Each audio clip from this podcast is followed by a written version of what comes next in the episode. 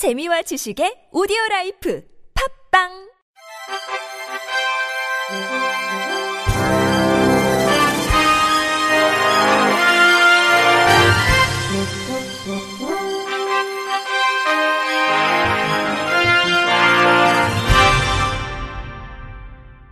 청취자 여러분 안녕하십니까? 8월 2일 금요일 KBIC에서 전해드리는 생활 뉴스입니다. 차량에 장착하는 차로 이탈 경고 장치는 졸음 운전으로 발생할 수 있는 전방 충돌이나 차선 이탈을 막아줍니다. 앞차와 지나치게 가까워지거나 깜빡이를 켜지 않은 채 옆차선을 침범할 경우 알람 소리와 함께 운전자의 몸에 진동을 주는 방식입니다. 31일 한국도로공사에 따르면 전세버스와 화물차의 대형 인명사고가 빈번했던 지난 2017년 화물차 100대를 대상으로 이 장치를 실험한 결과 급감속, 급차로 변경 등 위험 운전 발생 횟수가 30%나 급감했습니다. 해외에서도 첨단 경고장치의 효과가 입증되고 있습니다. 앞서 2008년 EU 집행위원회가 차로 이탈 경고장치의 효과를 발표한 것을 보면 EU 27개국에서 사망자의 12%가 감소했습니다. 같은 해 미국 도로교통안전국이 앞차 추돌 경고 장치를 적용한 결과 대형차의 추돌 사고가 21% 줄었습니다. 국내에선 카메라와 센서로 얼굴의 생체 신호를 인식해 운전자가 고개를 숙이거나 눈꺼풀을 감기면 경고등과 경보음으로 잠을 깨우고 운전자의 호흡, 맥박, 자세 등으로 졸음 여부를 판단해 경고하는 장치도 개발된 상태입니다.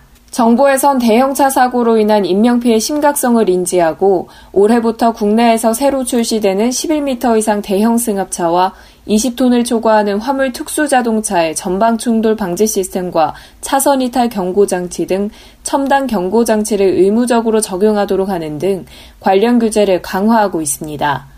이 경우 내년부터는 관련법에 따라 졸음운전 장치를 장착하지 않은 차량에 대해 과태료가 부과됩니다.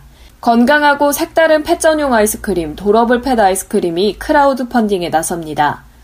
도러블 펫에 따르면 7월 30일부터 반려동물만을 위한 세 가지 맛의 젤라또 아이스크림을 크라우드 펀딩 플랫폼에 선보이며 알림 신청을 진행하고 있습니다. 에어컨과 쿨매트로도 더워하는 반려동물을 위해 기호성과 영양, 위생까지 생각하여 만든 도러블 펫이 야심차게 내놓은 신제품입니다. 8월 초 와디즈 크라우드 펀딩에서 처음이자 마지막으로 다양한 얼리버드 할인 혜택을 선보입니다. 반려동물이 가장 선호하는 닭가슴살, 연어, 딸기 세 가지 맛으로 진행되며 많은 반려인들의 관심을 끌고 있습니다. 지난 31일부터 주베베 인스타그램을 통해 알림 신청 이벤트를 진행 중에 있습니다. 정부가 2040년까지 42조 원을 들여 전국의 항만을 최신화합니다. 부산항을 세계 3대 항만으로 키우고 제주와 동해에는 신항만 건설을 본격 추진합니다.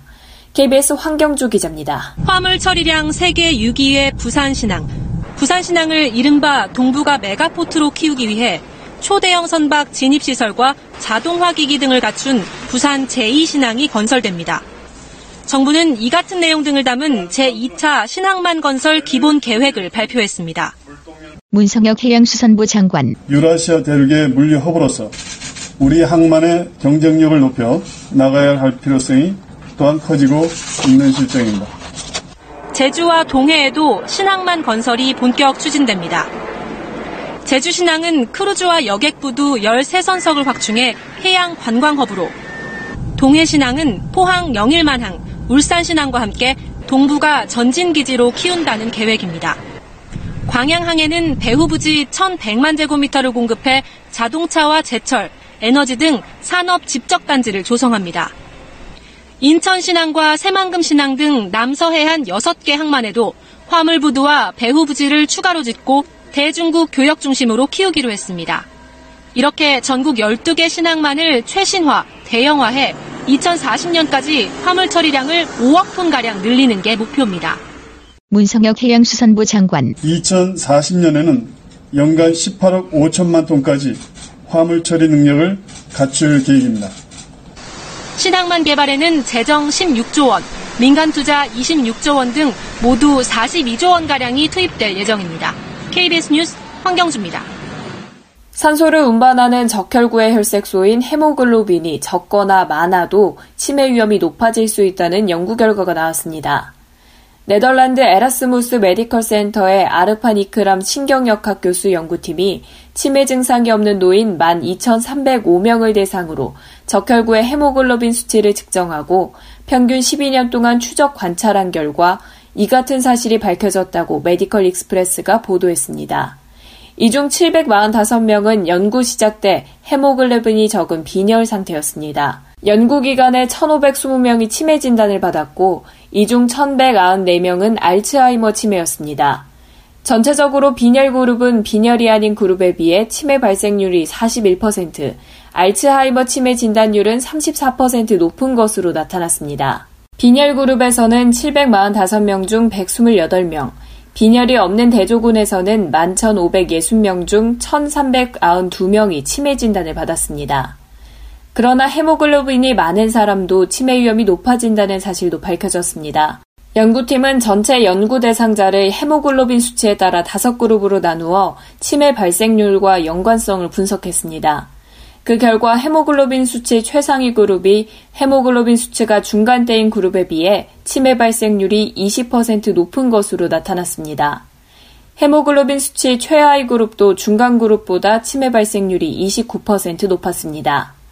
흡연, 고혈압, 고지혈증, 음주 등 치매 위험에 영향을 미칠 수 있는 다른 위험 요인들을 고려했지만 이 결과에는 변함이 없었다고 연구팀은 밝혔습니다. 다만 이 연구 참가자들은 대부분 유럽계 태생이기 때문에 다른 인종에도 이 결과가 적용될 수 있을지는 알 수 없습니다. 특히 아프리카 사람들은 유전자 변이로 빈혈 위험이 높고 빈혈에 영향을 미칠 수 있는 말라리아와 겸상적혈구 빈혈 유병률도 세계 지역에 따라 차이가 있다고 연구팀은 지적했습니다. 건강식품으로 수요가 많은 매실이나 대추의 씨를 빼는 기계가 개발됐습니다. 인력 부족으로 어려움을 겪던 농가에 큰 도움이 될 것으로 보입니다. YTN 김학무 기자의 보도입니다. 초록색 매실이 접시에 담겨 옮겨지는 순간 절삭기가 달린 기계가 작동합니다. 매실의 씨와 과육 부분을 분리하는 겁니다. 1시간에 216kg의 매실에서 씨를 분리할 수 있습니다. 이보다 작게 농가용으로 개발한 기계는 1시간에 36kg을 처리할 수 있습니다. 이렇게 매실의 씨를 빼고 과육을 장아찌 등으로 가공하면 부가가치가 두 배 이상 올라갑니다. 인터뷰 김승희 전남 광양시 다하면 그걸 하나하나 이렇게 손으로 다 이렇게 쪼개서 담갔어요. 우선 인건비를 줄이고 어, 그 다음에 시간을 절약할 수 있기 때문에 농가로서는 엄청난 도움이 된다고 최근 스낵이나 전과, 차 등 가공 상품으로 인기가 높은 대추도 씨 제거에 일손이 많이 드는 건 마찬가지. 농진청이 새로 개발한 기계가 1시간에 약 1000개의 씨를 뺄 수 있습니다. 과육의 95.6%를 잘라낼 정도로 기계의 절삭 성능도 뛰어납니다. 이렇게 과육을 분리해 스낵으로 가공하면 부가가치가 4배나 높아집니다. 인터뷰 성재훈 농촌진흥청 농업연구관 가공품으로 바꿀 수가 있어서 농가 소득에도 큰 도움이 될 것 같고 동시에 국민들의 그 건강에도 큰 도움이 될 것 같습니다. 다른 과일에도 적용을 해볼 예정입니다. 연구진은 매실과 대추뿐 아니라 다른 과일에도 적용할 수 있는 기계를 개발해 우리 농산물의 부가가치를 높일 계획입니다. YTN 김학무입니다. 끝으로 날씨입니다. 네, 오늘 하루 정말 더우셨죠? 오늘에 이어서 내일도 전국에 구름이 많은 가운데 무더운 날씨가 이어지겠습니다. 경기 동부와 강원 영서에는 오후 들어서 소나기가 내리기도 하겠는데요. 정오부터 오후 6시까지 5에서 40mm의 비가 내리겠습니다.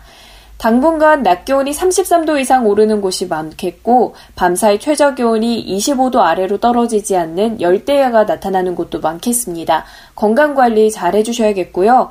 미세먼지 농도는 전 권역에서 좋은 보통 수준을 보이겠습니다. 서해와 남해안은 지구와 달이 가까워지는 천문조 현상으로 바닷물의 높이가 높게 나타나겠습니다. 만조 때 저지대 침수 피해 발생하지 않도록 주의해 주시기 바랍니다. 지역별 최저 기온을 알아보면 서울은 25도, 수원 25도, 강릉 26도, 세종 24도, 전주 25도 나타나겠고 최고 기온은 수원이 35도, 전주 35도, 부산 32도, 울산 32도 나타나겠습니다. 끝으로 창원은 최저 기온이 25도, 최고 기온은 33도 나타나겠습니다. 지금까지 날씨였습니다. 이상으로 8월 2일 금요일 생활 뉴스를 마칩니다. 지금까지 제작의 이창현, 진행의 최유선이었습니다. 고맙습니다. KBIC